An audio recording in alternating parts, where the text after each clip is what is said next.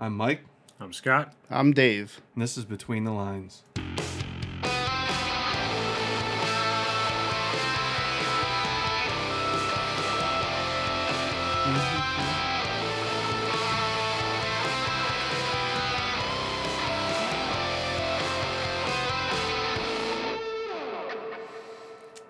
And we're back. We're here, trying a new little, uh, little format. Yeah, nice little fun app you got there yourself there. Yeah, yeah. Yeah, Like a kid. What's up, Doc? Like a kid I got with a new myself- toy. Is that not? That has to be copyrighted. There's no way. It's it's um it's old enough. That Is it? it? That it's now it is Looney Tunes has now crossed over into public Who, domain. uh, who was the guy who did all the voices? uh, Mel Blanc, That's right. So because How we're long's he been dead? fifty years. Hooray. Because we're broke, we're gonna do nothing but sounds from Nothing Charlie but- Chaplin movies. All those talkies. Old, yeah, that old music Oh being yeah. played back off of wax.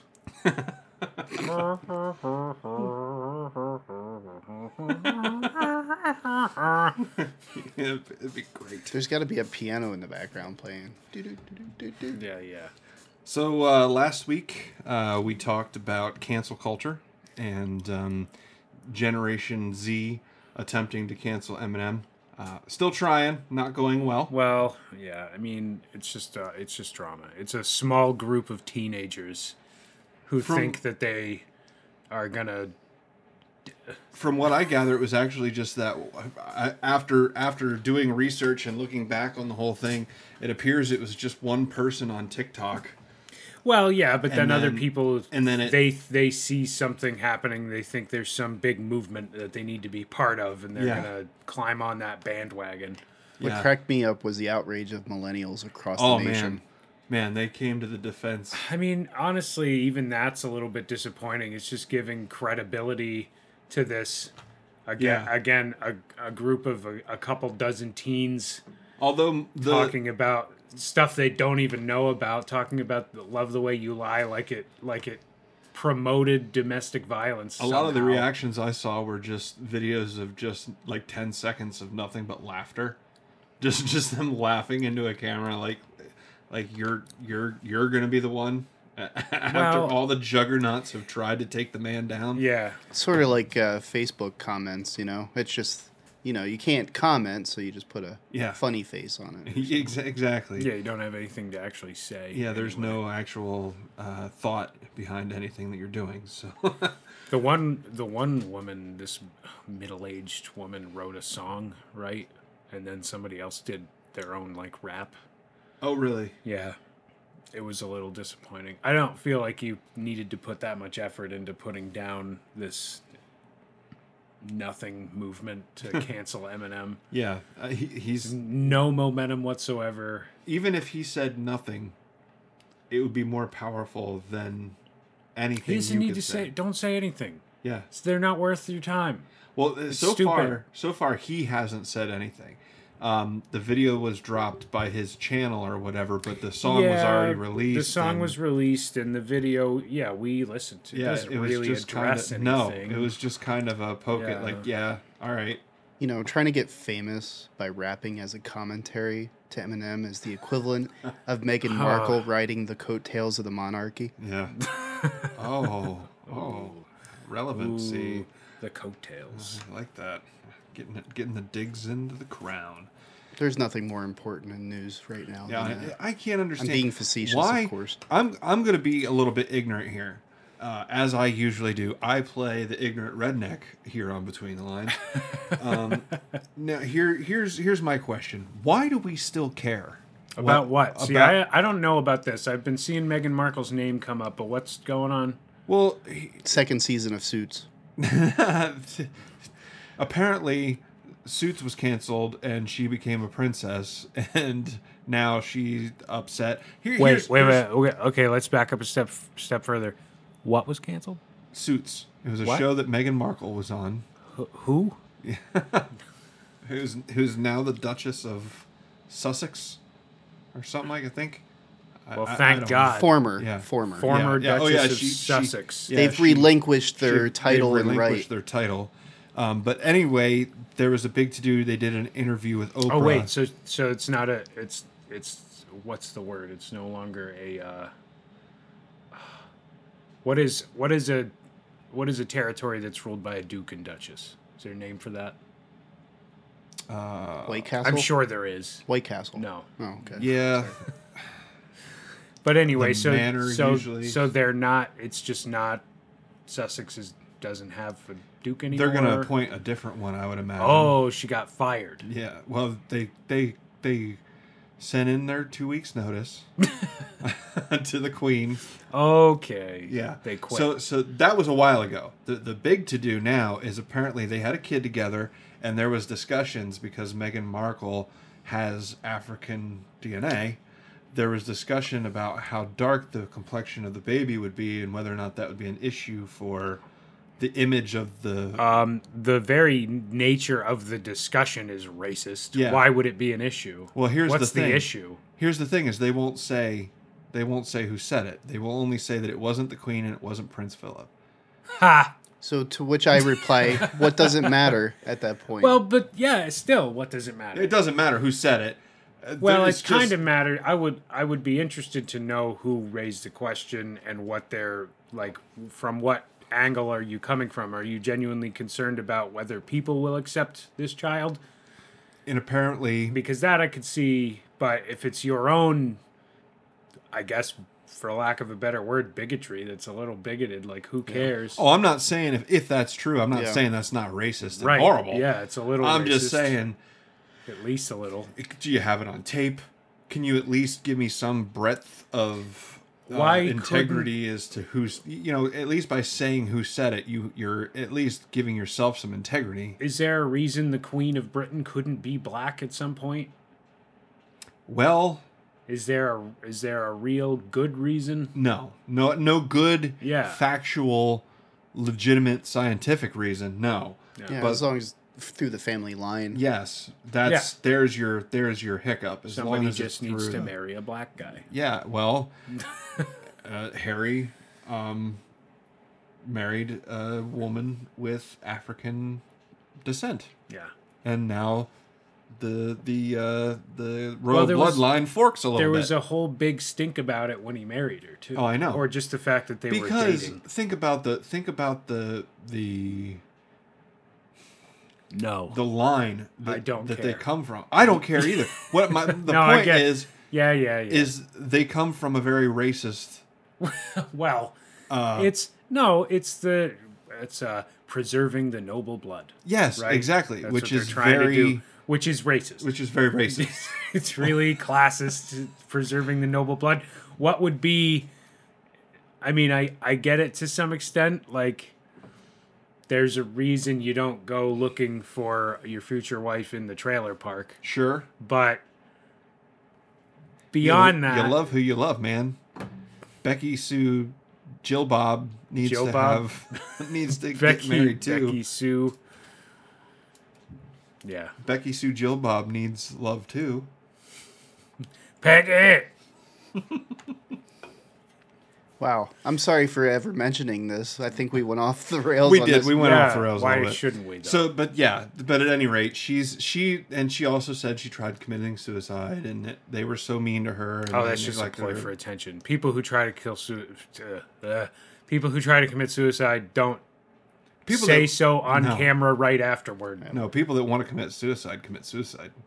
Typically, Typically, they're successful. not to be not to be cold blooded no, about it, yeah. but, but I mean, I just I kind of doubt Meghan Markle. I don't like to be dark about mental issues. But anyway, and anyway, my bigger point is is why do we care anything about what happens to British royal, royalty? We're not giving a crap what happens No, it's to because they're living here now, and Yeah. that's But I mean, Yeah. even even like every time one of them has a kid, it's headlines, the New York Times. Like, why do we give a shit? We're didn't we fight a war a couple hundred years ago. I think the bigger thing is is in light of everything that is still going on and more important and of greater gravity Uh, yeah. to Yeah. our day to day. I don't. I get that this is going to make its way into Entertainment Tonight or Entertainment There's- Weekly. that's but where it why should- is this? where it deserves to why be. is this at the top of CNN's headlines I don't and see. Fox? yeah, and, let's. Uh, why are we all celebrating that rich people had unprotected sex nine months ago? Yeah. What do I care? I don't. I don't. I don't care. like you don't see the headlines about what's going on with the royal family in North Korea, like, or or the royal family. Uh, that would be an interesting story, though. I Saudi admit. Arabia, or you know. Yeah, what's Kim up to these days? Yeah, when no, we we don't. There's there's conspiracy Remember theories when he out there that he's died? not. Yeah, there's. I was just gonna say Oh, there's that he's theories not out there even- that he's not even alive anymore. What if Kim Kardashian? Kim uh, sorry, I just said her Kardashian? name wrong. Kardashian Yeah. married Kim Jong Un. Ooh, the Kardashian Jong Uns. She'd be Kim Kim. Kim Kim. Sorry, we've. Uh, I digress. Yeah, yeah. All right. Kim Kim Kardashian. So uh, yeah, at any rate, uh, last week we talked about cancel culture. Um, this week we're going to dive into absolutely nothing to do with Meghan Markle and the and the royal family. We're going to be talking about prison reform this week. There are uh, several um, things within our society uh, right now that contribute to an overpopulation in prison yeah. uh, populations. Uh, even I was pulling up numbers the other day, and even the numbers in um, the Lycoming County Prison, our local, our local county jail, uh, is up. I think they said fifty-two percent or something over last year. I'll have to pull up the, the For- f- how- in one year yeah in one year. It's for what? Just just What are those over, charges? those are just overall. See, the thing is, is those are hold holdovers. So those are just overall arrests. Um, Well, but that would suggest at least that arrests are up, arrests have gone up. Yeah. Now, corresponding to that, we talked about it a little bit ago. Um, I don't remember what episode it was we talked about it, um, but we talked about like the shootings have gone up in Williamsport. Um, Yeah, there have overall been crime. reports recently. Um, there's been numerous bodies found in in the river. Um, Uh, s- some of those are suicides as well. Are they? I believe so. Um, Well, that's haven't actually said. been in general The- over the course of the last year and a half. yeah, yeah. the the kid that they found, I think, was a suicide. so there's there's certain things that um, societally that, that we're going through right now um, that contribute to the incarceration rate and what's happening is is the prisons are becoming overcrowded um, so they're just building more prisons um, and That doesn't seem like the answer. it doesn't it doesn't, doesn't, seem like the answer. Like if I'm, if I let's say that you've got a leaky faucet and you've got you know your basement's flooding, do you just get more buckets or do you fix? exactly Yeah. Yeah, exactly well we got lots of buckets yeah, we could just make more buckets. so we're just going to keep putting the water in the bucket Not to compare n- humans to And- wastewater, and we'll but to some degree, the- like you don't just keep. We'll just hold the know. water in the bucket for a while and then go empty the buckets. And then Uh-huh. once that bucket's empty, we'll just fill more buckets. I Yeah. actually did some deep diving into this. Currently, the the, the numbers are saying that there are 2.3 million people uh, between state, federal, local prisons currently, and that's inclusive of private prisons across the U.S. So there are 2.3 million people as of this year that are Two point three in the in And the that is in the land of the free, folks. that is above half a percent of the population. Yes. yeah, yeah. Now, now, uh, what I'd like to know what how is that in comparison with other? Uh, is there any data in in what you were looking at as to how that compares to, um, like the rest of the world, uh, in you know as far as I didn't Per check. capita. I didn't. I, Well, yeah. it's I think it's been known for a while that we have the highest yeah, per but, capita. Yeah, and it's usually usually like they they give you something as it's like is it, it's as high as the top other four combined or something like something that. like that. S- prison. Yeah. So let's run those numbers. Yeah. Two point three million. um, Yeah, that's a hefty like. What is the inverse of that? Ten countries with the highest incarceration rates are the United States. That's and about one El in every Salvador. hundred and fifty people. in this country. One in every 100 out of 150 people, one of them Wow. is in jail. So you're telling me that Russia and China are not even on this list. So we'll get we'll get to it later on in the segment. Well, Yeah, we may not. Whoever compiled the lists, it's probably hard to get those numbers. We'll we'll get to this part later on in the segment, but the actual uh, increase from 1980 to about 2016, 2018 has been roughly about 900 to 1,000 percent. So the increase in overall incarcerations from about the 1980s has increased pretty exponentially. So why don't we do that? We'll take a break, and then when we come back, we'll talk about the increase in prison populations over the last several years, um, and uh, we'll just deep dive at that point into, um, you know, current current issues within the country that are contributing to overall prison spikes and things like that. Um, so we'll take a break, and we'll be back here on Between the Lines.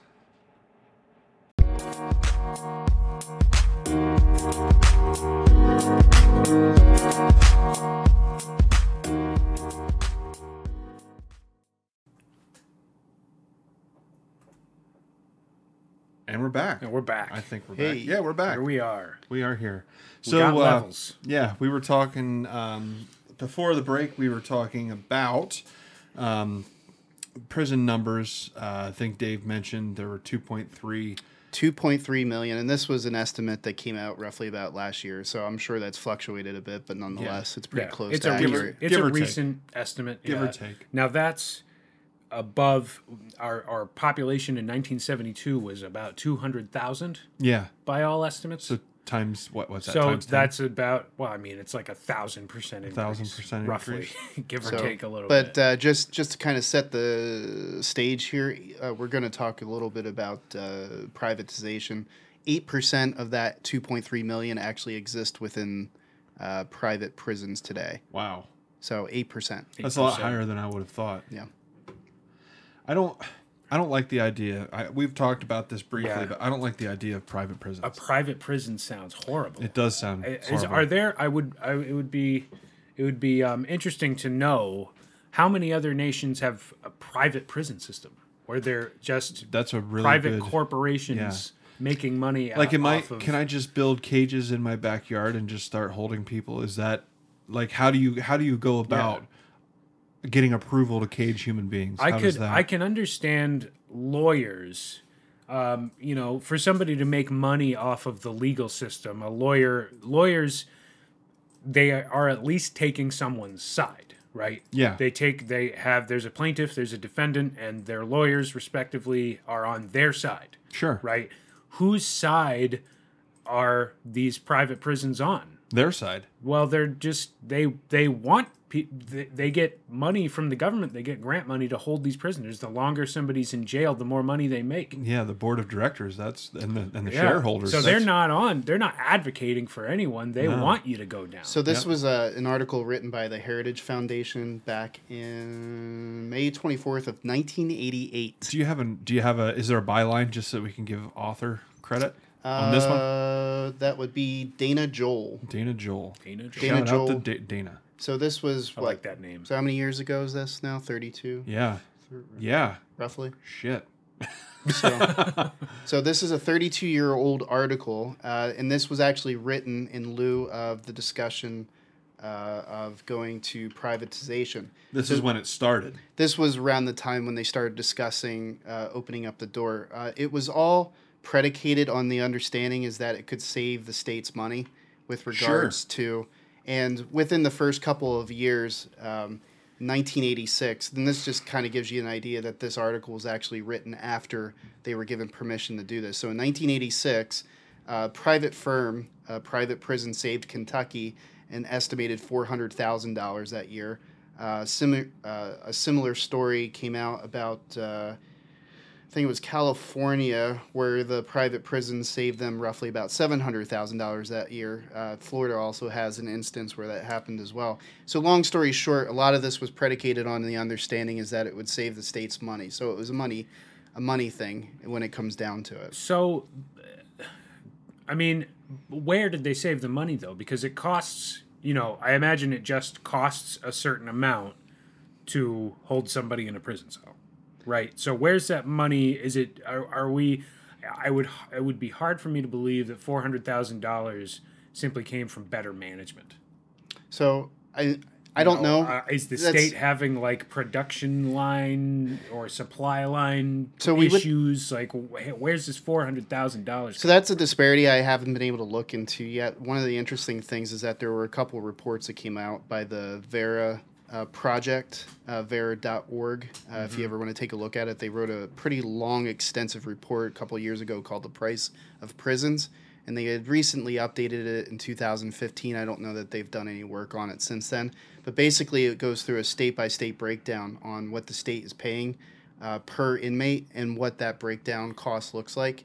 Uh, what so here's just to give kind of a, a forward to back look. Uh, one of the things that interested me, and I wanted to look at California specifically in this instance because it's the largest state, so you would naturally assume they would have the most people incarcerated, right?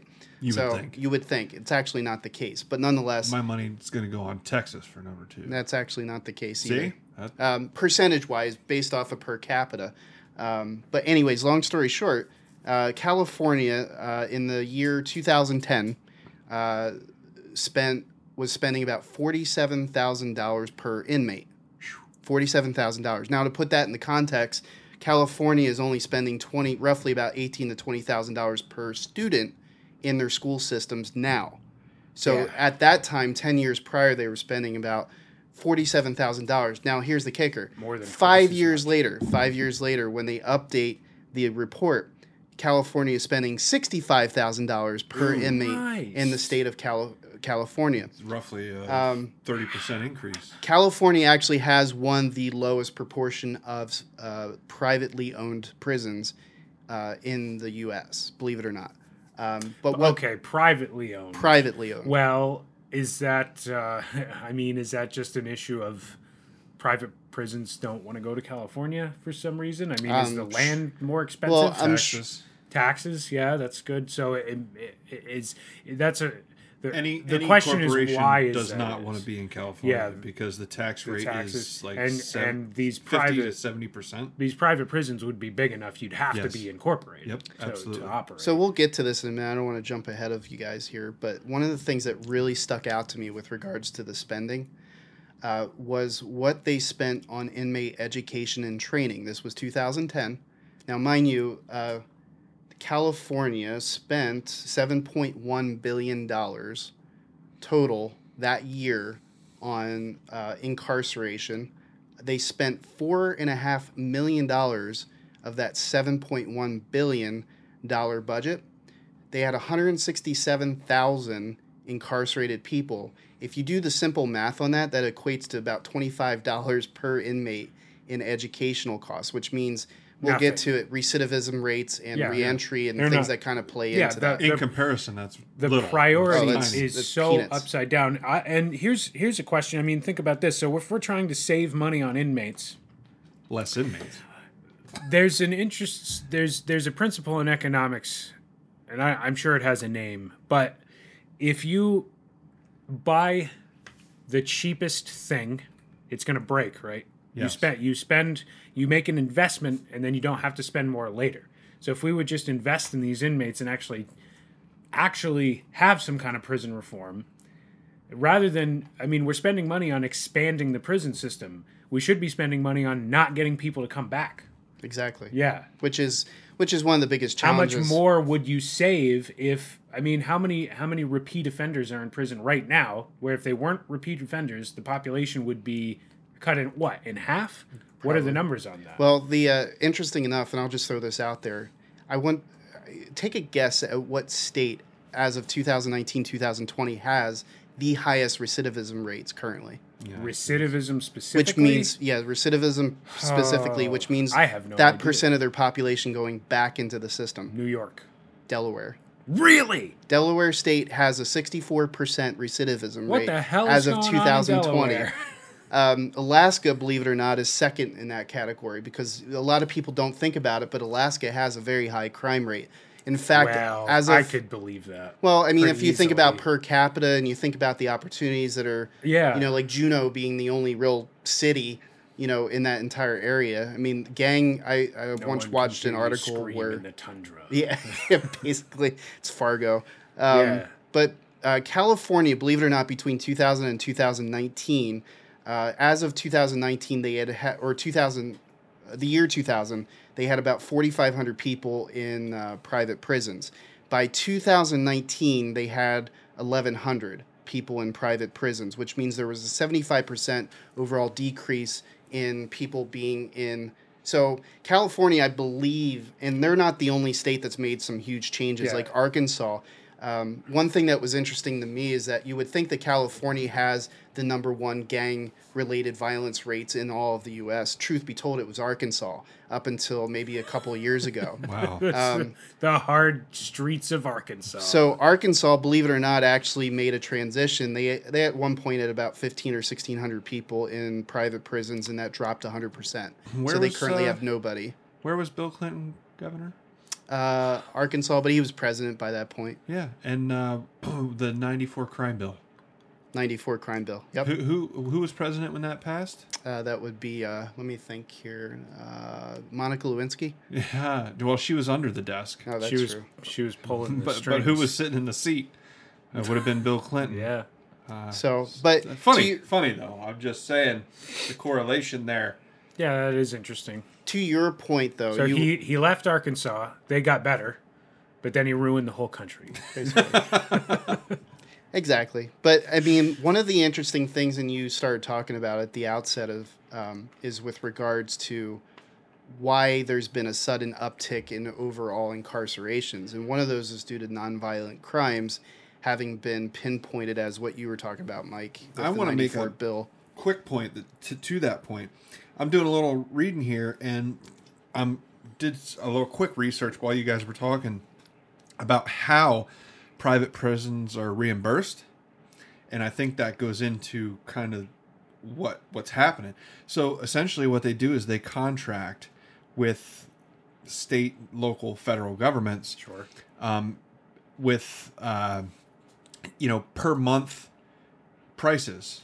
Um, so like each prisoner, they get.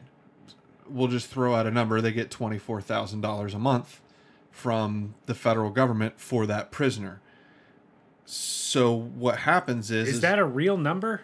I I don't know if that's a real number. Twenty four thousand. I saw month? that. I, I I don't know if that's real or not. I, I'm just throwing that number out there. I don't know what the actual Okay, number so is. whatever the number is. But I saw It's that I saw the number twenty four thousand in here 24,000 somewhere, but I don't high. know.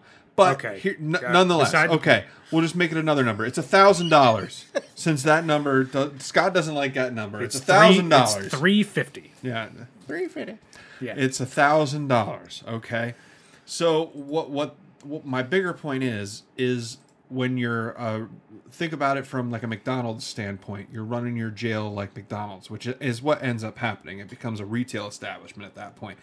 You're you're allotted a certain amount of money per prisoner. You want to get that prisoner's quality of life under a thousand dollars a month because that's what you're getting for that prisoner Yeah, and you're trying to make money. you're on trying to them. make money. So, that means you have to Yeah, make and- that prisoner's quality of life under that amount in order to make money. and that's I just want to address that quick. That can that any private company is you're not going to run a non-for-profit prison, Sure. right? There's no maybe way. you should. You should. But that's a maybe th- it yeah. should be. That's- maybe maybe prison should be not for profit, but that just because they're non-profit doesn't mean that there can't be corruption. People Yeah. can still Yes. have high salaries Now- in non-profits. Yes. I want to continue my thought. Now that the, you got that thousand dollars, they've got to get the monthly cost for that prisoner under a thousand dollars. Mm-hmm. Now you're you're it's going to be tough. We'll just say to make it under. Let's say you can you can get it down to eight hundred dollars a month. You're making two hundred dollars a month off that prisoner.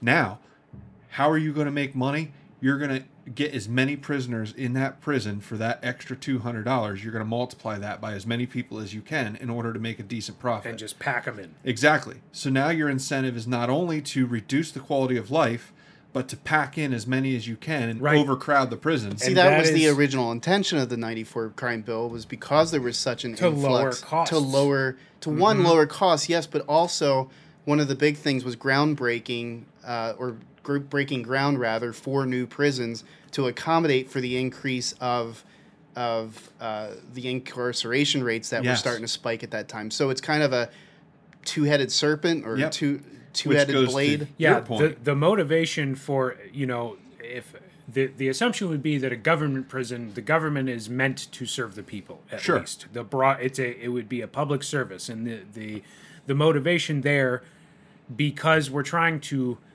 cut costs. The government's perspective is purely to cut costs. We're not trying to make money on these people. We're trying to not incarcerate so many people.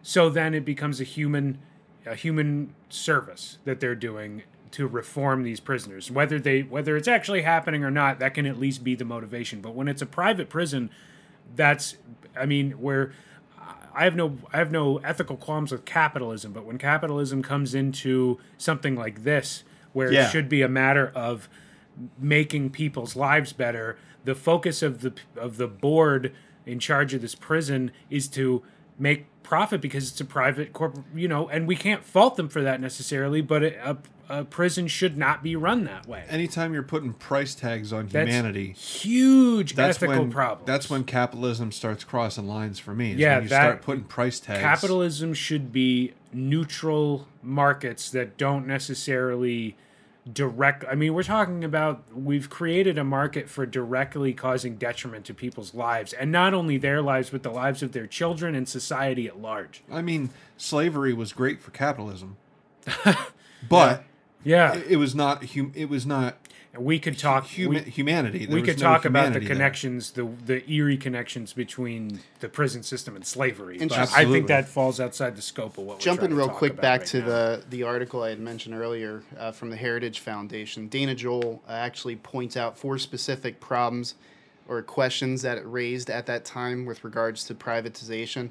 One was Is the public ready to accept the private sector providing a service traditionally performed by the government? I'm One. not ready to accept Two, can the government maintain adequate supervision through careful monitoring and evaluation?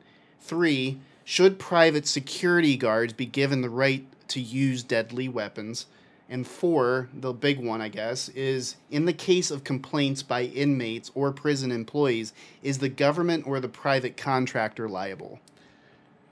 You know, hindsight's twenty twenty. Oh yeah. and you look at every one of those questions, and we have answers for every one of those questions. Right today we Today, do we now because we've seen what happens. Yeah, and if if I, I'm telling you right now, if if we could go back and and you know borrow the booth from Bill and Ted and head back to Congress back in the day and paint a picture of what what it looks like now, Uh-huh. um, I- maybe they would think differently. I, I just think that they started going down these roads thinking, you know, all roads to hell are paved with good intentions.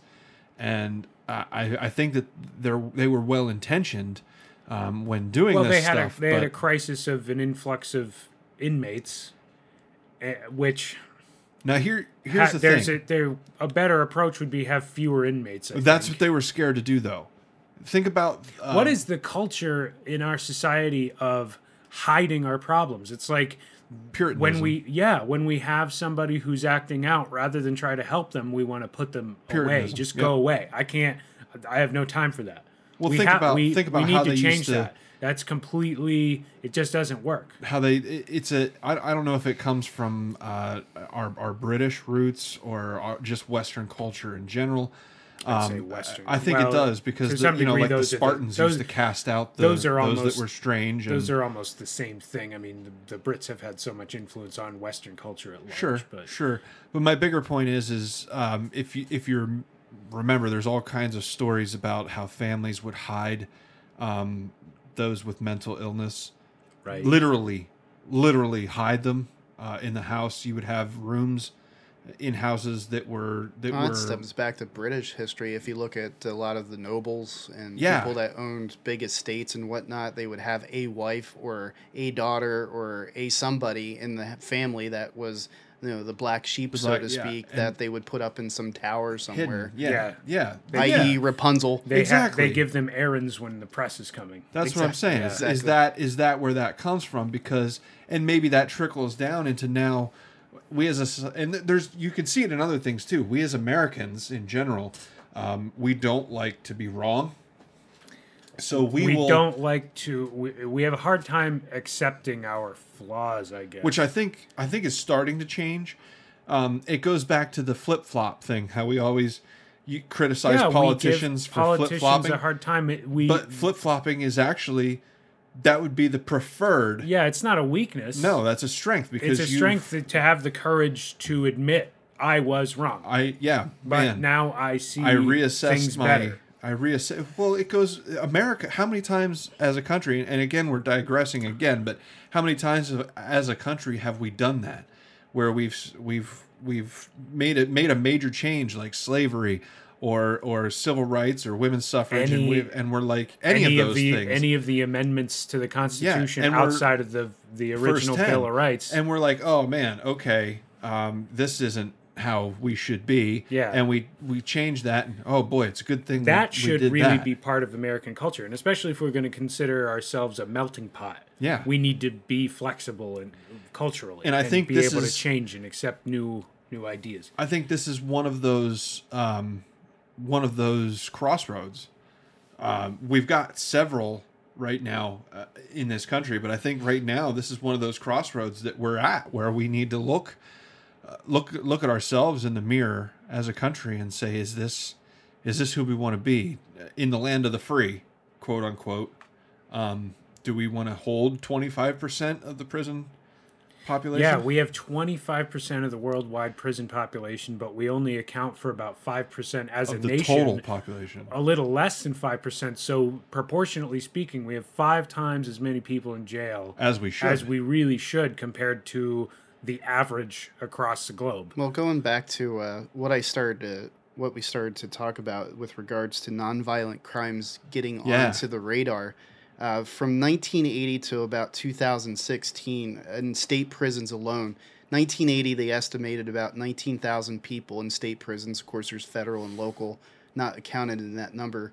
Uh, that were incarcerated for nonviolent crimes, in other words, like drug possession or drug use or whatever the case be from 1980 to 2016, it rose to 190,000 people in state prisons alone that were incarcerated or are currently being incarcerated for nonviolent crimes. The total number of people in prisons nowadays, uh, in relation to that 2.3 million that we mentioned earlier, is 450,000 people across state, federal, and local prisons throughout the U.S. that are incarcerated for nonviolent crimes. A crimes. quarter of A quarter Al- of a million, almost. almost, a quarter a million quarter people. of all about prisoners. 20%, a fifth, roughly. Well, and this is one of the reasons That's why insane. I liked. I absolutely loved Rand, or um, yeah, not Ron Rand Paul. Paul. Ryan, Ron Paul back when he was running is his big one of his big campaign platforms was with regards to the drug war. Yeah. Um, Failed. Absolute waste of money. Failed. It is Failed. absolutely, and it's interesting to note the timeline you're bringing up, 1980 to 2016. We all know what happened right in the middle of that swatch of time, and uh, all based around nonviolent crime. We have the 1994 crime bill, all based around nonviolent crime, Yeah, and just pretty much. just well, the better part of it, And- and and how much. I wonder when the spike really happened. I'd like to see the numbers as of 1990 compared to say the year 2000 after the bill had been in effect for six years. Well, you can also you can see the you can all you can see the disproportionate effects on minorities as well with the with the 1994 crime bill. Yeah, and it is interesting to to to think about that. I don't want to believe in this notion of systemic racism. Um, but to some degree, it is true that minorities are very disproportionately, and and is that is that because minorities are what's the word I want to use um, per per capita in that demographic group the poverty level is, or po- poverty rates are higher. I guess That's is what I was going to say. Yeah, It, it, it's and and so is that the catalyst, and it just happens to be across an intersection of poverty and drug use that happens to be, you know, coincidentally, minorities are more impoverished, therefore they use drugs at a higher rate because they use drugs at a higher rate you know we can we can lock them up It and also that's just what happens because because we have laws that incarcerate people for nonviolent crimes. So I- I was actually looking through some of the numbers on that specific topic with regards to ratios of uh, African Americans to Caucasians um, in certain prisons. Believe it or not, uh, New Jersey actually has the worst ratio in all of the U.S. It's twelve to two or twelve to one. so basically, Oh for every God. Caucasian that's in jail, um, there's twelve uh, African Americans in jail. where's Do you know what? There is a place called the Caucasus in like uh, Georgia, the country. Sorry, I didn't mean to state. derail there, but that term always bothered me. I know, yeah. I'm just using the yeah, uh, just say white. white. White's okay. The um, believe it or not, do you know Are what? you s- Asian or are you cock Asian? Well, Sorry. I, I do like that kind of food. So I guess. Uh, Um, but nonetheless, food. guess what state? Believe it or not, guess what state in all of the U.S. has the lowest ratio of white to black inmates? Texas. Yes, Wow. I pulled that out of Because there's no black people to lock up. I think it's that's, because that's so far from the truth. I They know, have the no, largest cities in Yeah. the U.S. right now. Isn't Austin or Houston do you think considered it's the? do you think it's lack of regulation? Uh, what do you mean by lack of Think- regulation? What but think think about it regulation this mean? way: um, a lot of the bills that come out are tailored in an attempt to try to protect minorities by using certain language, but in turn end up hurting minorities, like the crime bill. The 1994 crime bill, it, it just by the languages and what it targeted, it disproportionately targeted minorities. For instance, uh, as an example, uh, they made penalties for crack higher than penalties for cocaine And at the time, crack was, Was a bigger problem in, for the African American the community, and co- cocaine was more predominantly used by whites. Well, wasn't So- it? What's That's funny? interesting. Uh, that is an interesting way of. That's a very subversive way of targeting um, a demographic. What's the the one comedian John Mulaney in one of his skits is talking about where uh, he talks John about Mulaney. how how uh, marijuana is legal and the entire crowd starts cheering and he's like, "Hey, settle down there, Billy. It was always legal for us. I got it." Ah, he's wow. like, he's like, I got an award for having a a one off at a Roots concert or something. And so, point being, God. Yeah, yeah. So Hey, settle down. settle down. It was yeah. always legal for us. God damn. Yeah. So, um, but yeah. So just as a just as a an example, they targeted crack cocaine crack uh, heavier than cocaine, so it disproportionately affected minorities. So what I'm saying is, since Texas doesn't really regulate, they wouldn't have anything in their language that would disproportionately target yeah, anybody over that another. could necessarily target Yes. anybody. That's an interesting way of looking at it. Um, what is that ratio, by the way, of say again, of uh, African Americans Blacks to, to white whites. in Texas? uh, it's four to one. Four to one. That's so, still, and, but that's actually it's still That's still not good. that's, that's still it's not. still, but it's but- also uh, And then what? So what is the? I w- uh, what's the population of African Americans in Texas versus Blacks. uh, right. I mean, blacks? The black population in Texas. I will stop using African American. I hate I it. recognize that they're not African. I hate. uh, I hate that. is that term. better? Yes. if Do you these like that? if these numbers are correct as of 2020, it would have been 138,000. We've talked about it before. You're diluting their Americanness. That's uh, fine. Black Americans. They're just as an They're black American. American. as- What's the black population? See, but that doesn't. Sorry. that- see, I don't. That's that just makes the color of their skin, man. It's exactly. It's just the color of the skin. So why the hell are, do we have things that anyway? So the total I don't- prison then just call them Americans. But how are you going to tell us? Why are these differently colored? Why are these? There, there you why go, are these? perfect. differently colored Americans? Why are these Americans who are not white Yes, being incarcerated more than Americans who are white? I like that. That's better. Americans who aren't white. See, I don't want to. I don't I don't want to make any. Yeah, I don't like just that either American. because now Yeah. you're implying that it's better to be white, and I don't We're like that. derailing again. Yeah, I don't. I like mean, that. the the statistics are there to show us that there is a disparity. At the same time, to concentrate on this when having conversations with a person is just gonna yeah, it's gonna put the conversation into a certain tone. Yeah, tone. it's a. It's now you are operating in that frame of mind. yes. but you So- shouldn't be. But but okay. But we have to because we have to talk about it. But um, so New Jersey has the worst. New Jersey has the worst. And Texas, argu- arguably, New Jersey's one of the more liberal, Hypothetically, yeah, States in the country. uh, at least, bordering New York City, yeah, um, at least right by in the by horcrux of politically yeah, believe it or not, New York is actually not the bad, and neither or worse, and neither was California. It was kind of strange to me looking at some of these numbers. So that it's not a liberal conservative line. Or believe it or anything not, that. the the the second and third in that list would be Wisconsin and Minnesota, Ha, of all yeah. places. where does where does Florida lie? they're just trying to get them Florida- out of sight. Out of sight. Actually, out I'm of sorry. mind. I, I I digress. Is- Florida is actually the lowest. I was going to say Oh, say Florida's the lowest. Yes, I'm sorry. I apologize. two apologize. to one, Uh, three to one, three to one, roughly. and that's saying something because the Hispanic population in Florida is way Well, higher. yeah. What's that? Of course, the what are Hispanic those population numbers? in Are those, Believe it or not, that's black- Are we, ta- are we saying blacks, minorities in general? What is the three? in Uh, that? specifically, specifically black to white, and then specifically Hispanic to white, uh, or Latin to white, uh, would be more more uh, white people in jail than Hispanic in Florida. Really, Yep.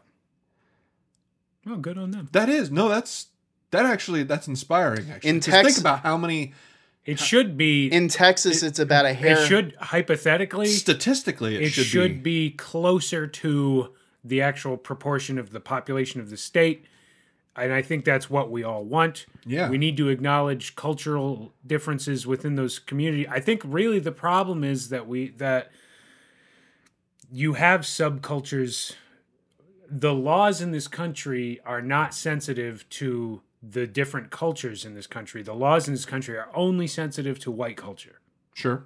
and so, in some way, that is part of the problem, I think. White people write the laws, white people are writing the laws from their point of view. They're not taking into account these different cultures and different perspectives. And I, th- I think that just too damn many things are illegal in my well, I opinion. think. I mean, from I a agree. Culture, in America, I if we're going to be accepting of other people's cultures, we need to have an attitude of fewer things being illegal because we, you know, it can't be that somebody comes over and a significant part of their lifestyle is illegal now. I'm gonna say this. I'm gonna be the old the old stodgy guy here for a second, okay. and say that uh, uh, at no part, uh, at no point should uh, abuse of drugs be a part of anybody's culture. Period. No. Um, I, the- well, I think, but you're you're framing that. What is abuse of drugs? Because we also have, and this is sort somewhat related tangentially. We have a um, the culture in in this country. We are, to some degree, a f- we have a prejudice against altered states of mind, where in other other cultures it's a it's a part of life.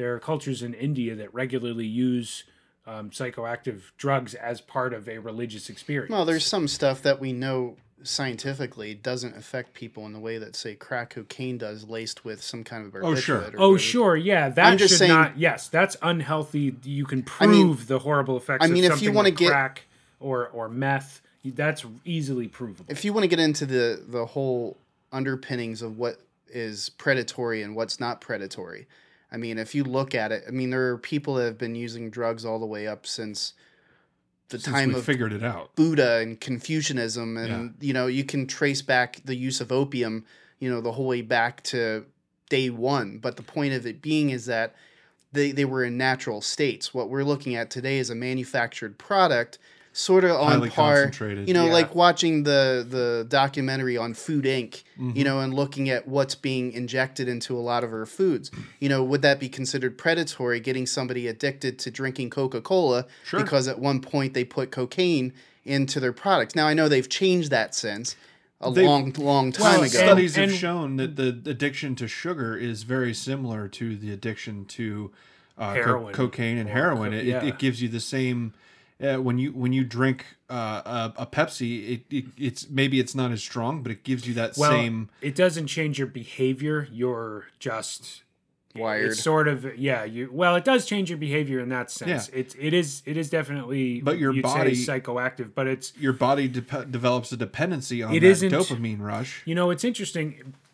Caffeine and sugar, to some degree, it's less uncomfortable for me to be around somebody else who is high on caffeine and sugar Yeah. than it is for me to be around somebody who's high on cocaine Speed. because Yeah. their behavior becomes much more different. But co- uh, caffeine and sugar really don't change your internal mechanisms too much, other than turning them up. Yeah. Um, so maybe that's partly what it is. It's just we don't we want somebody who we don't want to see somebody who's on heroin. Yeah, my point isn't to demonize anybody that uses Oh, because in a lot of cases Absolutely. a lot of times people are driven to that as escapism. You know, and that's one of the things is it it becomes a form of Right. escapism for a lot of people and that's that's ultimately what we're trying to narrow down here is that people within certain uh, demographics, people within certain uh, geopolitical locations of the U.S. that have a propensity to keep people broke uh, because they don't have an ability. I I lived in the city of Philadelphia for most of my life.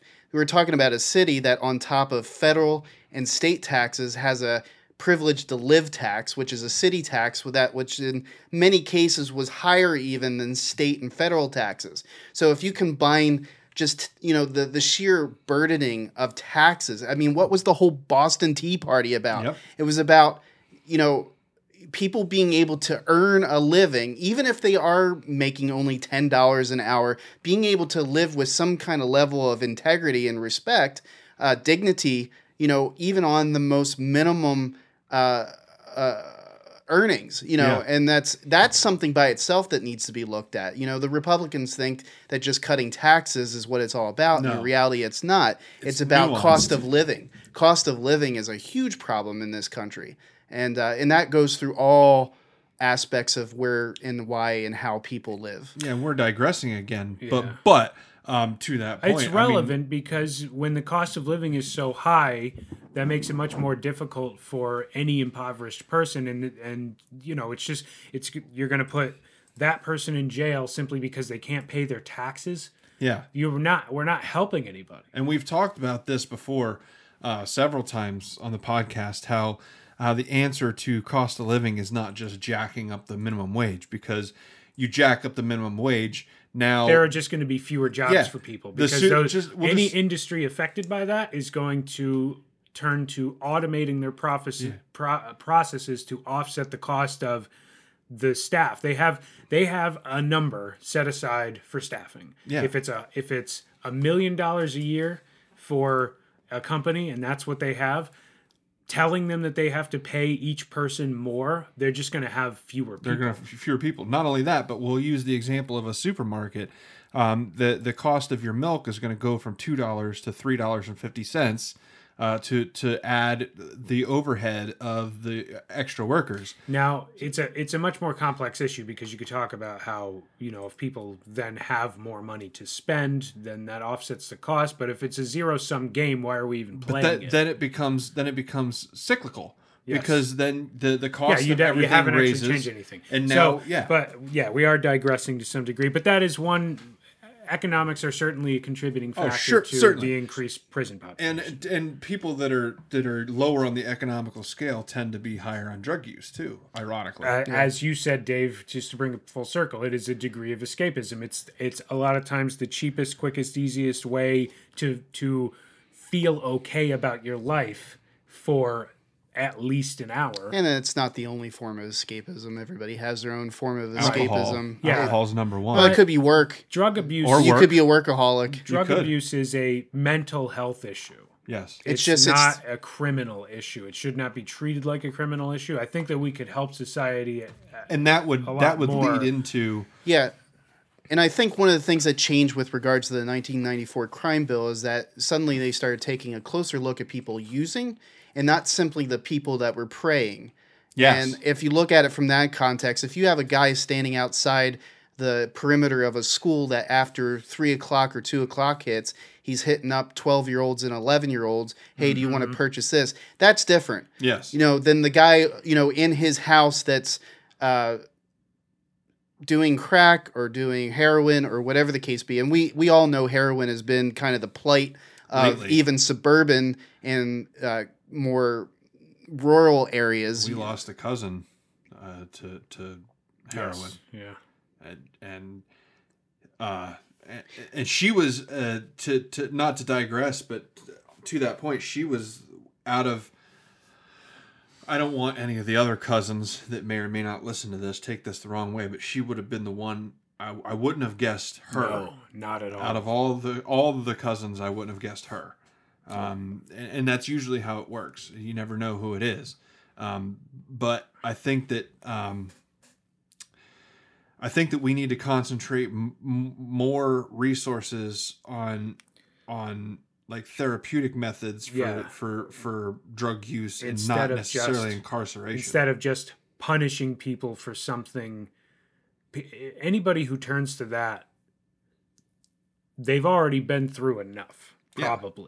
Probably if that's where they're going if the, nobody nobody wants to be a crackhead i don't think and locking them up and cost them costing them whatever job they may currently have. yeah and now they're done for the rest of their life Yeah. they're labeled they're Yep. they're a Well, convicted felon Then you get into the whole uh, bail bonds and cash bail, which a lot of states are starting to get rid of cash Yep. bail, and bail bonds become an, in an, an inordinate uh, loan burden sharking. to yeah, essentially in an inordinate burden to the people that have to yeah buy and into that, that. that's just another thing you can lock them up for now Yep. So it, it's because now they essentially it's it's a this back. system that keeps people essentially broke the rest of their lives, Yep. where Yeah. they can't. So anybody who started there in that place, it's very difficult for them to get out of that. exactly. Yeah. Do we have time to get into recidivism a little bit more Yeah, and reentry? yeah. Yep. Um, something I wanted to touch on here, real quick, if if at all possible, um, is with regards to reentry. And uh, I had actually listened to an interesting podcast over the weekend called uh, "Criminal Injustice" by a, uh, a professor out of Pittsburgh University. Uh, he's been putting this on for quite a few years. A lot of good information there. The one I had listened to recently was specifically focused on the topic of reentry, and it focused on two guys um, that they labeled Mr. F and Mr. R just for you know privacy sake. And they were talking about you know just the reentry process. Now the the big thing that happens in a lot of these prisons is that there is money that is allocated for the specific pers- purpose of reentry. However the training that they give the uh, parole officers and the staff and the administration in the manner by which they deploy or make available these resources is is based off of the testimonies of these two individuals who went through the process is very lacking. In other words, you know, here, you know, here's your food dog, you know, you know, go go get it yourself type of thing. You know, it's it's it's almost to that extent. Now, I'm not going to go out on a limb and say that there aren't good people in the system that are trying their best to work with these individuals to get them back into um, living. I guess is the best way to put it Society. yeah, society. Yeah. Um, but one thing that came to mind, and you had mentioned it earlier, Scott, was with regards to whether or not prison should be a nonprofit entity, which may and very well may very well be a good balance between federal and profit. If you think about it, it might be something worth, you know, their Because the profits would then could could then be reinvested in the pri- prisoners. and that's the whole point of it. Is That's that what it should be. Now the there sh- there would need to be some kind of oversight on any kind of slush funds. Yeah.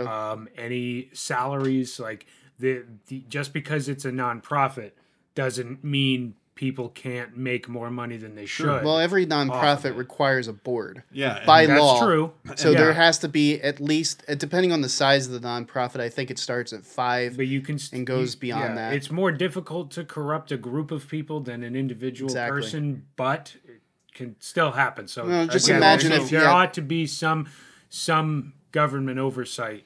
Well, imagine some if you had a board of say ten or eleven people, Mm-hmm. and it, and there was a requirement that at least two or three of those people be government employees from one specific organization that dealt with prison oversight for that state or federally Yeah. speaking. They, Yeah. they- you know, they- if there was a, a standard set there with that yeah, regards, and you could set limits. You know, they have to spend a minimum amount and a maximum or a maximum amount of time here and at their own home agency. Um, you can absolutely come up with forms and schedules for these places to report on earnings and things of that nature, just so you see where all the money's going.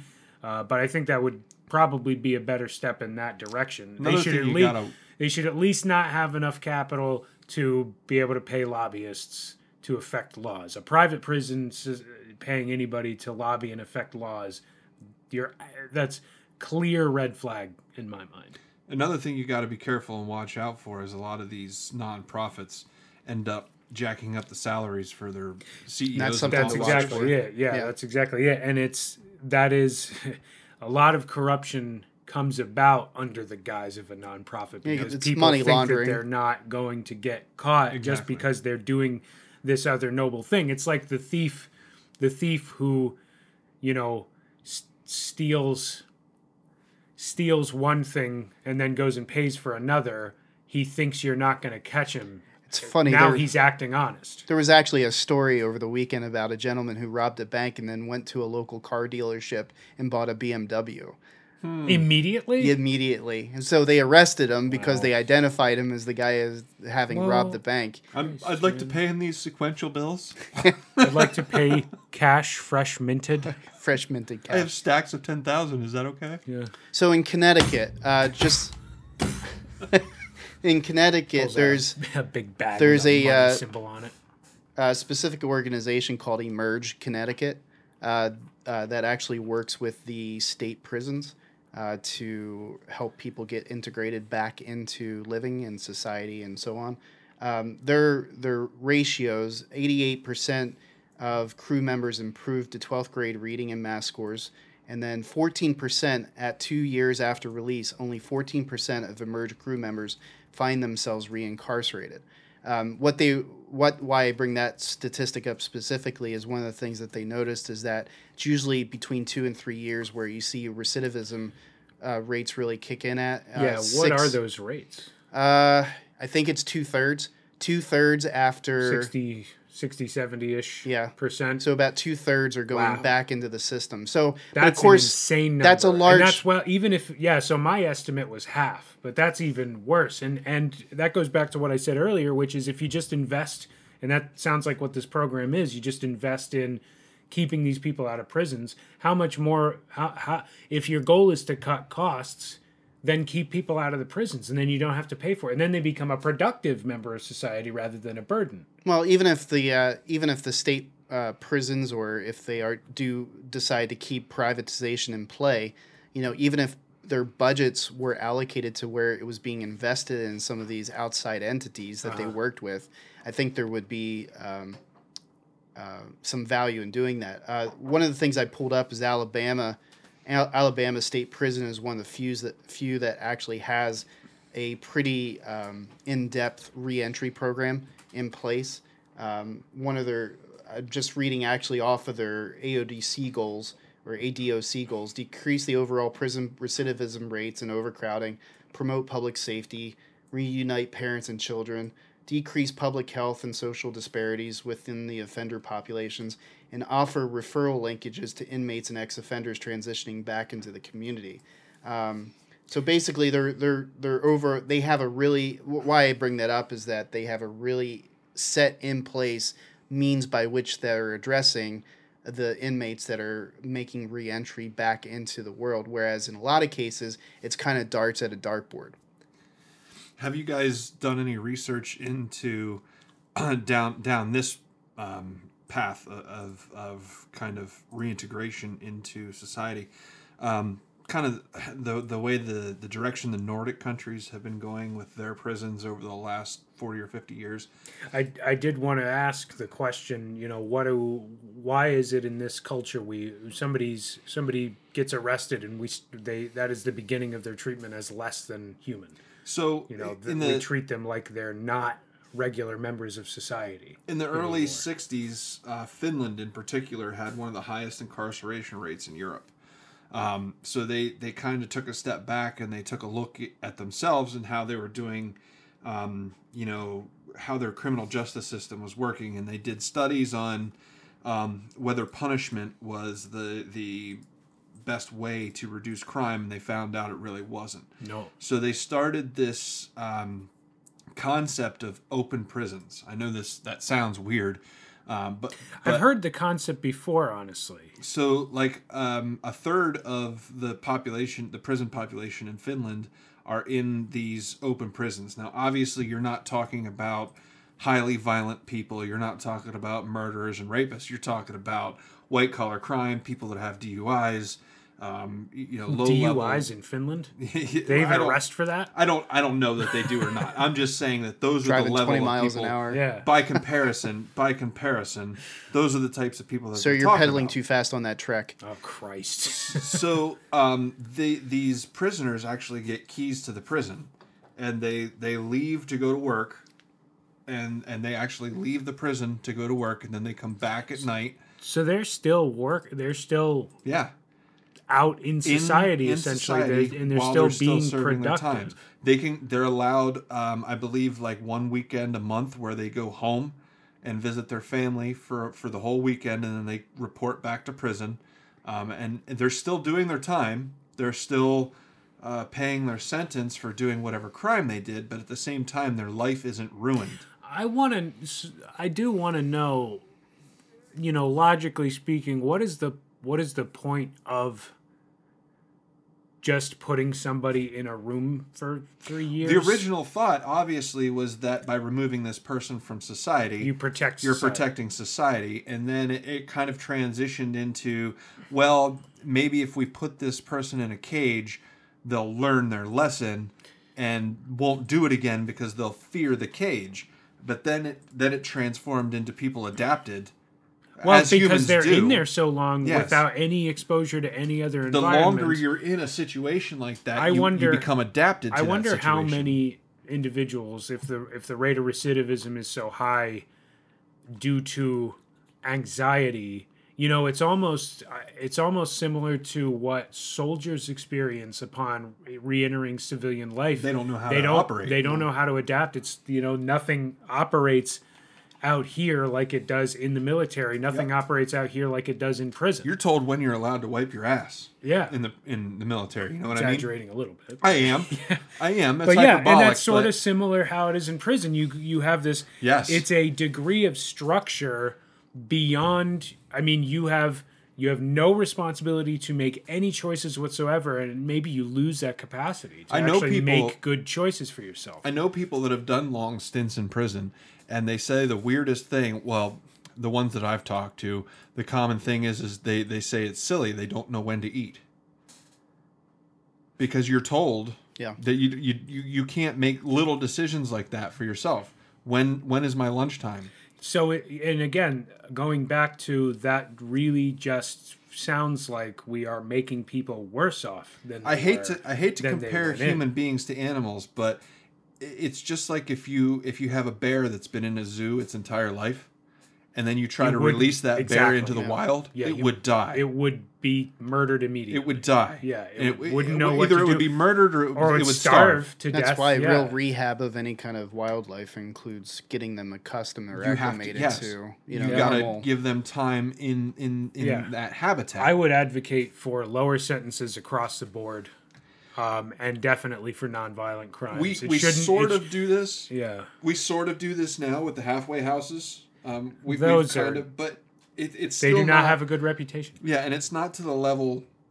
It's not to the level that what fin- I'm not trying to say that these Nordic countries are by are by any means because they don't have the problems of diversity that we have. They're they're awful, uh, awfully um, hom- homogenistic in their in their cultures, meaning they're all homogenous. yeah homogenous. They're all they're all white. Well, it's- I'm just I'm They're trying to dance around it. They're, They're all Finnish. white. They're all ethnically Finnish. So we don't have. They don't I'm have. I'm not So- ethnically American. There's no such thing. exactly. yeah, we, it uh, just in our killed- we country, uh, we're we're by choice or not by choice uh, forced to acclimate to other cultures, uh, just by the simple nature of you know having a neighbor. Which is the strength of our country. I, yeah, I believe. I do too. It's Yeah. it's it's it's actually a good thing because it makes us more relevant Mm-hmm. in Right. terms, or It's at least one thing- would hope it makes one more relevant It's a with good regards. thing as long as everybody's playing. Yeah. Nice. yes, Yes. yes, Civility is. We've got to get back to that point because Yeah. there is a point. There should be a.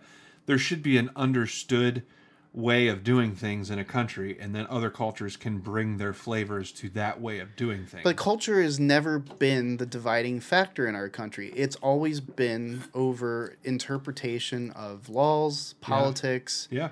Um, you know, it's you know any you come from you come from Africa or the European Union, or you come from Australia, or you come from Kazakhstan, or you know wherever Borat was from, uh, Yeah. Or whatever state he was from, Kazakhstan. Yeah. Yeah. Um, you know the fact of the Wow, wow, matter. woo-wee. Well, well, we. The fact of the matter is, chair, is have a murder is seen as murder regar- regardless of of where you go. So, I mean, there's very common constructs that people understand in terms of how to act with See, other people. You tell you tell uh, Billy Bob down the street that we need to start adopting more globalist uh, view when it comes to uh, uh, laws and regulations to, to be accepting of other cultures. He's not going to like that. Well, laws is one thing, but accepting another culture is another thing. Culture Well, doesn't necessarily. But it's relevant. It, it, we our laws need to be written in ways that accept, like you know, there should be, as you said, murder is considered it's universally abhorrent. Okay, so our laws really should be based on only those things that are universally abhorrent, and then everything else be, it becomes it should go down. It should be at the level of society and um, I, I guess interpersonal relationships to to, you know to naturally punish people for the bad things that they do, not necessarily put them in prison for it. You get what I'm saying? If if you are a if you're abusing drugs, that's going to destroy your life all by itself. Locking you up isn't going to help you. If anything, it's going to hurt you. It's going to accelerate that whole process. well, my question is: is uh, let's go back to 1776. Would anybody have been arrested for using opium? No, absolutely, absolutely not. In fact, um, the people that used a lot of opium and cocaine made a whole country. So my Yeah. point is, is the my point is, is the further we've gone along and the more complex that our laws have become, I would argue to the latter that th- this country wouldn't have been made, not. Without, without- cocaine and opium, and yeah, without at least cocaine, cocaine, opium, and slaves, and hemp. and well, uh, What well, I'm- industrial hemp. Yeah, what what I'm getting at though is that the more that we try to legislate, Yes. the more complex our interactions become with other individuals from other cultures. My point is that Yes, we have. although there were there were some huge gaps in what our law sh- should have addressed, such as abolition of slavery Sure. and so on.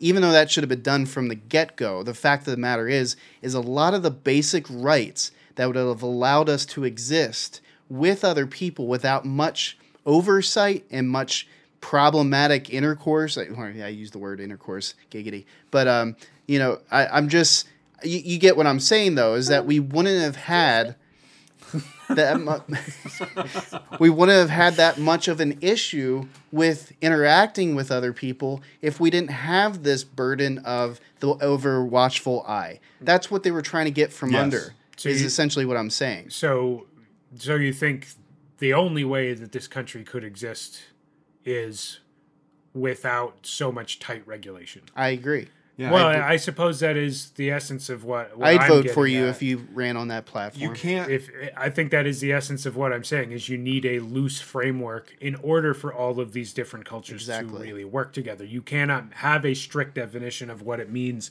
to live in this country if the whole basis of the country is that it's going to be a conglomeration of the best ideas from all the best places in the world. And that's why I believe libertarian ideals kind of in some way, shape, or form strikes at the heart of what we're missing a lot of. And I think that's part of the con- contention that we have in a lot of our country. And I, I think it all contributes down to why we have the prison population issue.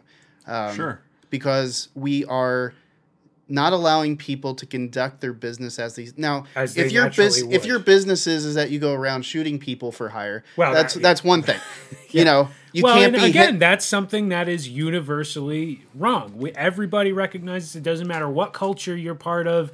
That is something that is user, universally recognized as wrong. So that is a good thing, but writing laws so that they support a specific culture or a specific type of culture, you are then alienating and you'll end up incarcerating Exactly. anybody who doesn't ascribe. We to are that, not- we are not. which is the problem, a big problem.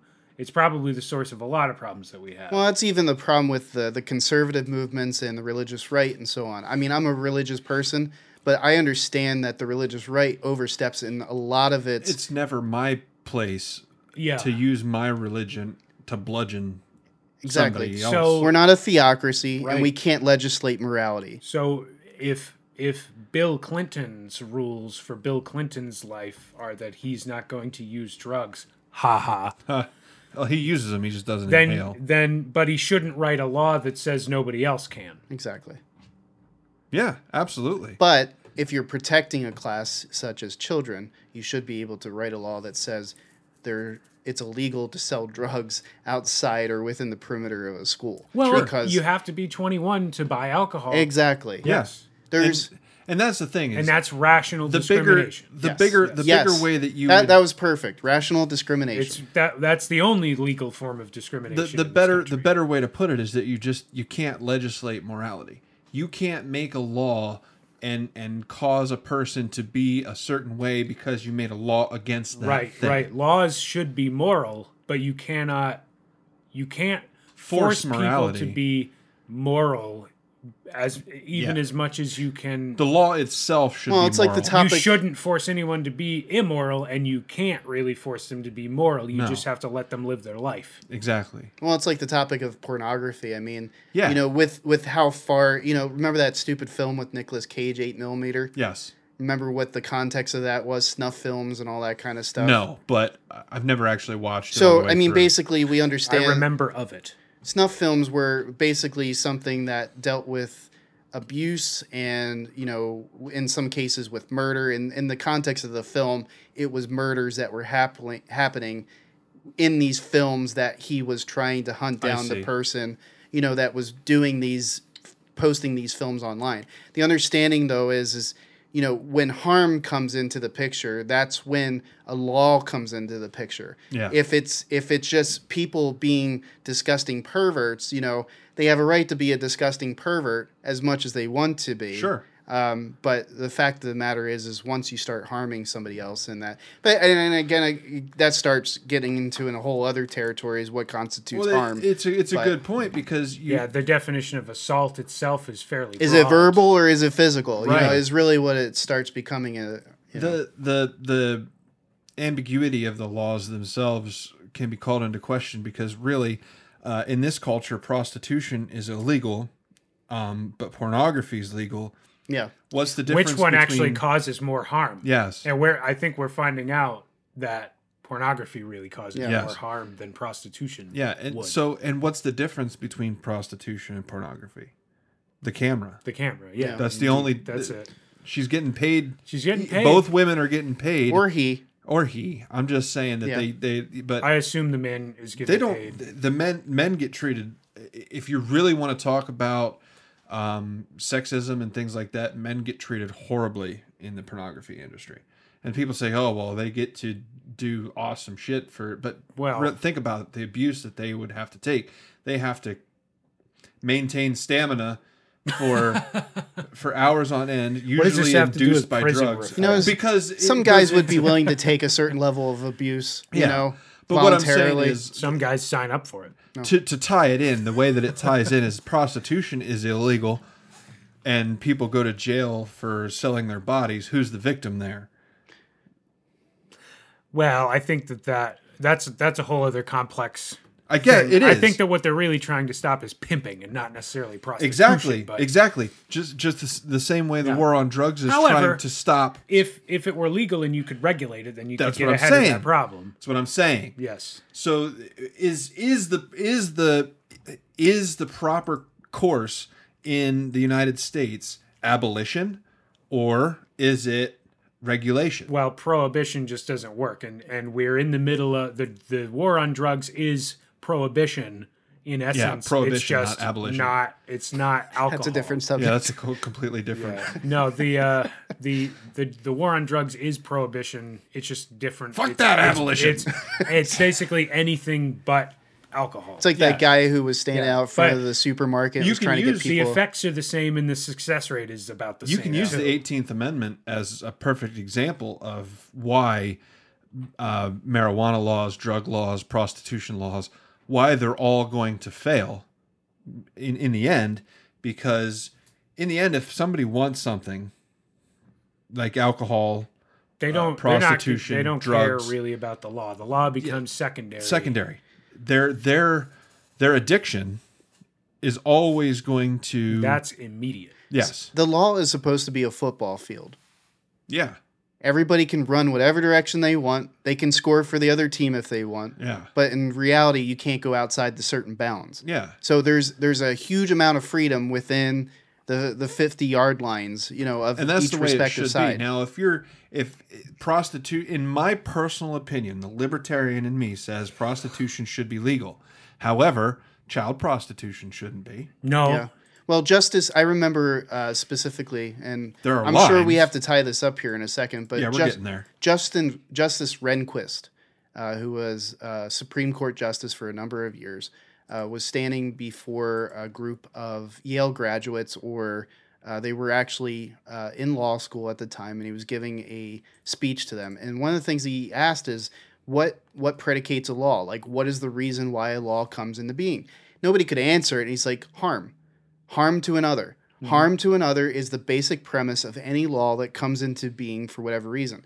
So if there's no underlying harm That's right. that a law is addressing, Right. then the law itself probably doesn't need to be there. And think about that when you tr- when you're trying to rationalize a law. When somebody, I mean, we all have heard those stories of these ridiculous laws that seem totally irrelevant. Like you can't you can't cross the Tie street your sheep with to a your- cleft hooved animal on Tuesday Yeah. or something. Right? These weird we uh, and Psalm fir- 25. Yeah, yeah. These strange, and you and you immediately what you think of when you try to justify that is what harm was some was someone coming to because of something like that. It seems ridiculous, Well- but that is immediately what you try to think of. I can explain. I can explain that. We have a crazy law on the books that's still in the books in Muncie that says you can't run your pigs uh, down a street in Main, on Main Street in groups of more than twelve.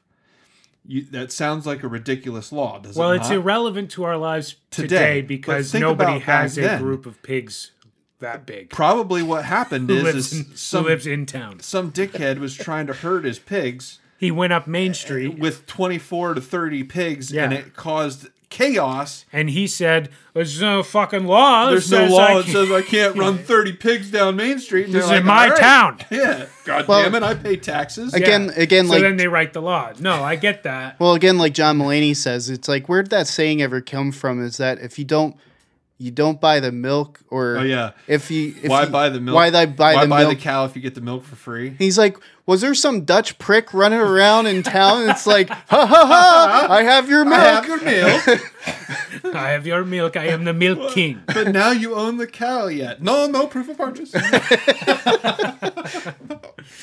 Oh wow. John Mulaney. But Okay. Yeah. but back to uh, solitary confinement. Yeah, Yeah, yeah. no, but um, no. The the point is is that the, yeah, the laws the laws that are on the books, you know, they when the be. when the law no longer serves the purpose of preventing harm, or if in preventing a certain kind of harm you cause greater harm Yes. somewhere else, then that should be reevaluated. and I think that's what uh, that ties back into the whole recidivism rates, and Yeah. it ties back into the number Yeah. of how, incarcerations. how many of our policies are serving exactly a counterproductive purpose you know um, and that is that is what we're talking about which is reforming those systems and those laws so I think exactly. one of the things that we want to kind of tie up in the end, I guess you wanted to take a quick or uh, kind of a bit of an in-depth look. are we do we want to are we taking another break Yeah, I think we'll. I think what we'll do is we'll take a break and then we'll come into um, tie everything up. The last point that we that we wanted to make. Solitary confinement. Yeah, confinement. talk talk a little bit about solitary confinement some some other things that are going on in other prison systems around the world and, and kind of tie everything together. So we'll take a quick break here, and then when we come back, um, we'll have a brief discussion on solitary confinement um, and some things uh, that are going on in other parts Yeah, of the world. ethics Ethic- ethics in general Unethics. R- right yeah unethical practices. Unethics. Yeah. All right, uh, more uh, when we come back on Between the Lines.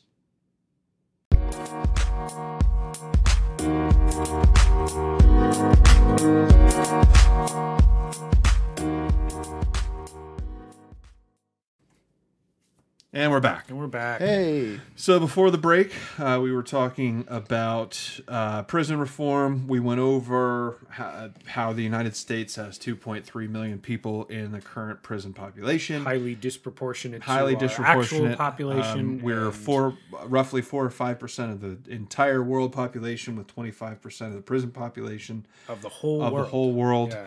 U.S. is Um, paying more per inmate than they are paying to even educate the kids that are Yeah. in school right now. Yep. Um, and Yeah.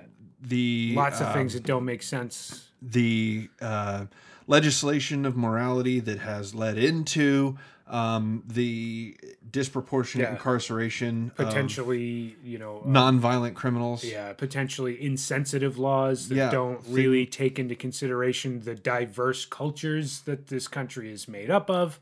So Um, we've gone over all that, and we ended starting to talk about solitary confinement um, and its usage within the prison population. Um, so, for those that aren't familiar, um, that have never seen any kind of prison show on TV, have never watched an episode of Law and Order, um, solitary confinement is when a prisoner is, um, by lack of Isolated. term, isolated from all other inmates. Uh, they're stuck in a uh, usually, uh, in in most cases, it's a small room with uh, just enough room for a toilet and a bed. Um, no windows in in most cases, uh, no sunlight, and they're given their food through a slot in the door. Um, Yeah, it could be considered a form of torture. Twenty-two at the point very five minimum. hours a day is the minimum to be considered solitary confinement. What was it? Twenty one. Twenty-two point five hours a day Yeah, they had mentioned twenty three hours in Yeah, a lot of roughly the. 23 hours. is considered. So what is that solitary hour? anything very close to they're a day. they're taken um, th- that hour they're taken outside um, to walk around the yard so they get sunlight and exercise and they're allowed to eat outside for one hour a day um, they're taken outside for shower exercise and a meal if the purpose of prisons is to rehabilitate people and not to punish them, what purpose does solitary confinement serve? What what place does it have Well, in that framework? logically uh, in in the way that they justify it it's used as a punishment Well, that's what I mean. it, it that's It's that's not one. rehabilitation. that's used as a punishment it's used as a treatment i don't know how that could be It's used that it, nothing could be more psychologically damaging to a person than to be forced to be kept away and the third people. use is uh, protection for other people. Now, see, that's something that's that is a that is the justification behind incarceration for violent crimes. yes To prevent harm to other people. So it's like a prison within the prison. You have Yes. a prisoner who is particularly violent, and you want to Or keep them other away from the prisoners- other prisoner, or or that yeah other other prisoners, prisoners, like that person's pedophiles. being targeted. pedophiles do don't do not go into general population No, they do not because a lot of those prisoners have kids. yes unless there's an entire wing Mm-hmm. uh, for just pedophiles they go into pro- protective custody right away So that is one way of justifying what you would consider solitary confinement. Now, according to Mike, you had brought this up. According to the UN, technically speaking, solitary confinement and depend it depends on interpretation, but in in Excuse me. uh, what was it 1949 yeah in UN adopts 1949 the Universal declaration Declaration, of human rights right and um e- And what definition are they using? They're they're, they're not. It doesn't actually mention solitary confinement specifically, but what does it say? now again i want to preface that the declaration is non-binding blah blah blah blah blah Well, the UN to some degree is Um, yeah toothless. it- toothless but regardless. Um, but but a lot of people use that to to make their customs for international law. But the the relevance of the declaration to solitary confinement um, it relates specifically to Article Five. Uh, that states no one shall be subjected to torture or cruel, inhuman, or degrading treatment or punishment. Thus, if solitary confinement is believed to constitute torture or so on and so forth, then it would be banned by uh, the Universal Declaration of Human Rights. So they they kind of blanket statement there. Um, so it, it it is kind of gray. Yeah, the and left to interpretation. the interpretation there is not part of the resolution. Because shit, I mean, North Korea would say that blowing someone up with an anti-aircraft missile because they disagreed with you in a meeting um, would not be degrading or uh, or Well, it certainly or isn't cruel. torturous. You Perhaps know, cruel. They, they would say that Definitely that's- degrading to get shot. You can't even have a funeral now. yeah. So what I'm saying is, is Empty casket. they make it um, they make it subjective instead of objective. yeah. So and to some degree, that doesn't. It's not really. that's why it's not explicitly banned because um, among other things, like they they literally say you cannot use mustard gas. Yeah. They list it. So like you can't you can't wiggle. There's no wiggle room for mustard gas. Yeah. There should be the, the same thing for solitary confinement. I think the question, uh, one of the things that was brought up in the uh, the article that we're going to take a look at here, uh, with regards to the 27 year old that uh, died Oh, in yeah. upstate New Yeah. York, uh, or I'm sorry, not upstate New York, New York City's Yeah. uh, prisons. Um, one of the things to look at with that regards is um, the context I don't have is what was her actual. Um, Well, regardless of what was the reason for incarceration? What was the reason for incarceration is a relevant question, and and why specifically was she being was she put into solitary confinement? And that's but regardless of any of that, the outcome is that she's dead. I mean, she what what else can you say? Yeah, she had an epileptic effect w- or a fit, which I, I would She imagine. had a seizure. yeah, We're we're guessing she had epilepsy. Yep. And she was in solitary confinement. I don't know. I don't know that there is necessarily any research about the effect of something like um, isolation or sensory deprivation on somebody who's epileptic, but it could very well have just been a coincidence that she had a seizure while she was in solitary. But um, uh, yeah, it's just it's just really I, unfortunate. I think what I was getting at though is what was their um, justification for utilizing solitary confinement in that situation. I guess is what Right. I'm more trying to get at is you know we we we look at it from the outside in. Um, one of the interesting things that came up in that story is they actually interviewed with some of the justice uh, system individuals uh, talking about this. Some of the correction officers, I'm actually reading this verbatim. Uh, some corrections officers also oppose the rule, saying it will eliminate their ability to physically separate violent offenders. Uh, Michael Skelly, a spokesperson for the union, represented officers in the city jails. Correction Officers Benevolent Association said the union believes the practice of punitive segregation has been watered down over the last eight years. Um, So so they're just using it too much. Is that what they're being I, told? I think that's what I'm trying. I think that's, you know, we. or they're using it for reasons that aren't necessarily That's what I'm relevant. wondering. If you look at uh, not not not for uh, anything, but look at uh, Shawshank Redemption, the movie, Okay. and uh, um, one of the interesting things is, My good friend Andy Dufresne. but I mean, if you look at just the the, the fictionalized effects of you know certain levels of treatment, and we're talking about a prison environment that was substandard by how many degrees of what we have available today you know and you know and how people were treated even in those environments.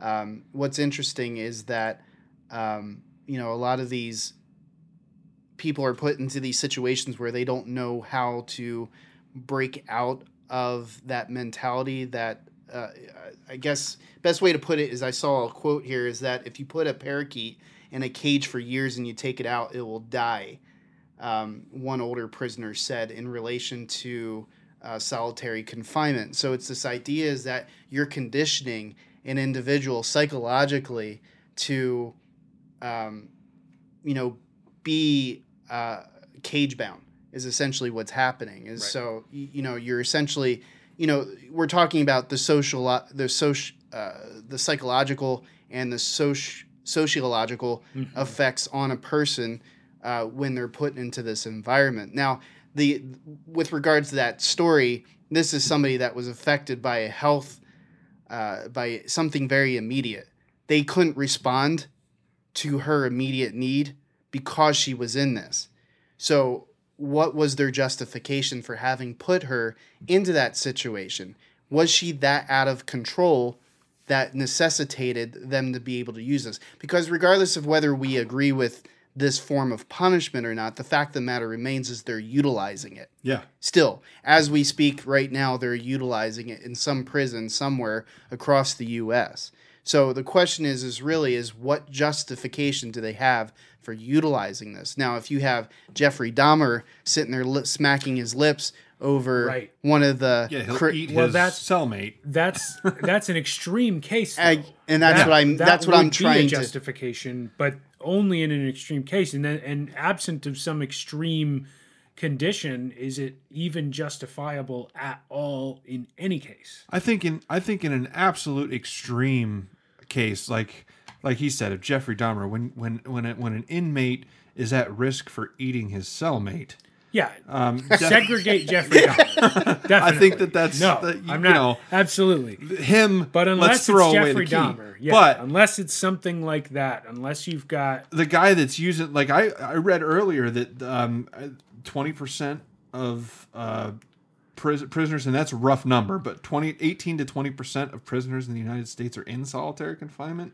like right that now, that that's got to be just at any given time at any or, at any given time or they have experienced it at least once this year or Because something. I wonder what they're- that number really but- represents. But it's high anyway. But what shocked me was that they they put people in solitary confinement in some prisons for something as little as abusive language. and Yes. that's that that was kind of what I'm roundabout way trying to get to is Yeah. that It's being over. you know you have a guy who just got put into prison for drug possession for whatever the sentence was say Sure. One to two years or whatever the current going rate is on that. And then you have a correctional officer that oversteps and thinks that you know this guy is being unruly and whatever the case be does his unruliness justify based off of what he was put into prison for justify it enough to where he needs to be thrown into solitary confinement for whatever period of time Yeah. that's what i'm getting is that there Yeah. ought to be a baseline and the question is do they even have a baseline Probably not. by which they evaluate these certain situations I would guess that they don't, and it's just a little egregious. I think you've got a nonviolent offender doing something nonviolent. You can't just take somebody, some annoying prisoner, and put him in solitary. That's an Yeah. abuse of power. exactly Yeah, just because you don't want to deal Exactly. because you don't want to deal. and with that is certainly what it sounds like in that case. yeah. Now, granted, we don't work as correctional officers, so I mean, our perspective is a little bit limited in that with, with regards. However, I mean, Now that that that leads into um, you know our our segue into the next episode. The whole reason why um, the uh, forty nine. Um, The UN universal, count, the Universal Declaration of Human, Rights. The whole reason why that was put into place is it was a direct result of the Nuremberg trials, 1945 to to 1949. 1949. Uh, and the whole reason the UN exists is because of what happened in Germany uh, during World War II and the concentration camps and the Right. treatment of their prisoners. Um, So the so the UN to some degree is a human rights organization above anything else. uh, yeah, and it's and it and it really came into play to stop um, the repetition of what happened Right. in Germany. Now, Dave, you had brought you had you had sent another article, and this is from October 2011. Um, an expert went before the UN and basically denounced any practice of solitary confinement whatsoever, stating it to be, uh, and I'm quoting here: "Solitary confinement is a harsh measure which is contrary to rehabilitation."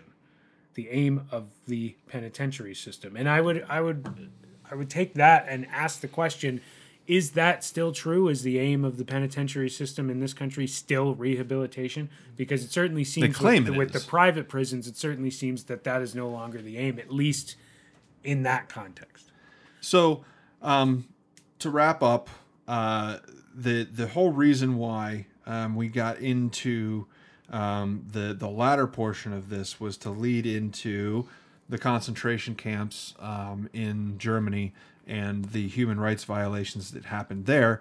Uh, because next week um, on our podcast, we're going to be talking about the concentration camps uh, currently in practice in China um, and the um, human rights violations going on there. Yes. Um, the the corporations that buy into said uh, said camps and labor um, and the benefits um, that we're reaping um, on the backs of uh, what's essentially modern day slavery and genocide. and genocide. It's, Really. It goes a lot deeper than simply just slave labor. Yeah, Yeah. yeah, they're they're they're eliminating an entire population of people, um, eh, but but 12 million people to be exact. Yeah, and Not a small number. No, it's not because if you if you really want to get into it, It's an entire Um, ethnicity. I- Yes. exactly. And in Reality. world, the, the totality of um, Jewish people killed in Germany was what six to seven million. The numbers argued Based on because we don't know exactly. estimates. Yeah, Um, there aren't there are records. I imagine a lot of the records were destroyed. Yeah, highest estimates are ten to twelve million. Lowest estimates are five to seven million. Doesn't matter. Horrible, horrible numbers. Yes, but we're but- but, we're the the point is is we're seeing um, Similar similar numbers. numbers. in China today, and nothing's being done. I don't want to say nothing, uh, but just now people are starting. We've been talking about this for months, uh, and the mainstream media and governments are just now starting to s- scratch the surface of this. Um, so next week uh, on Between the Lines, we're going to do somewhat of a deep dive um, on the um, concentration camps in the Xinjiang uh, province of China uh, and them, um, you know, essentially eliminating the the, the Uyghur uh, Muslim population um, in, I guess, what would be Western China. Yes. Um, Neighboring Turkey. yeah, the, yeah, the, what used to be Turkey, uh, So yeah, some portion of China that used to be Turkey that, used was, to be that Turkey. was annexed into China. annexed into China, and, and now they're this population that was already there, um, it, you know, they can't they can't force them out. yep. So they're, So they're just getting rid of them. yes Um, cleaning so them up. co- tune in next week um, as we talk about um, the mass genocide going on there um, and the atrocities to human rights happening in China as we speak. Um, you can check us out. Um, follow us on Facebook at PA Between the Lines. Um, you can follow us on Twitter at the BTL Podcast. Check us out on anchor.fm. Um, we can find all of our podcasts on Spotify. Um, we're on uh, pretty much anywhere you can find podcasts. You can find our podcast there. Uh, go and check us out. Share us with your friends. Uh, leave us a message on Anchor. Let us know how we're doing. Any suggestions for the show. Um, you can actually go to our website on Anchor um, and leave us a voice message there. Uh, if you leave us a message, it's possible. If it's not vulgar, um, we'll play it on the show. you got And You if got it is vulgar, you'll be in solitary confinement. if it is vulgar, if it's funny, we'll still put it on the show. Um, so go ahead and check us out. You can see us at our website, thebtlpodcast.com. Um, you can email us all at thebtlpodcast.com, respective of our names, um, or just shoot us a line at podcast at thebtlpodcast.com. Um, at any rate, we've got multiple ways for, for you to find us and get a hold of us. If you don't, that's your own problem, not ours. Um, does anybody else have anything they want to add? I think we're good for the week. So tune in next week when we talk about the atrocities and genocides um, and uh, all the fun stuff here on Between the Lines. Fun stuff. Fun. Talk to you later. Bye.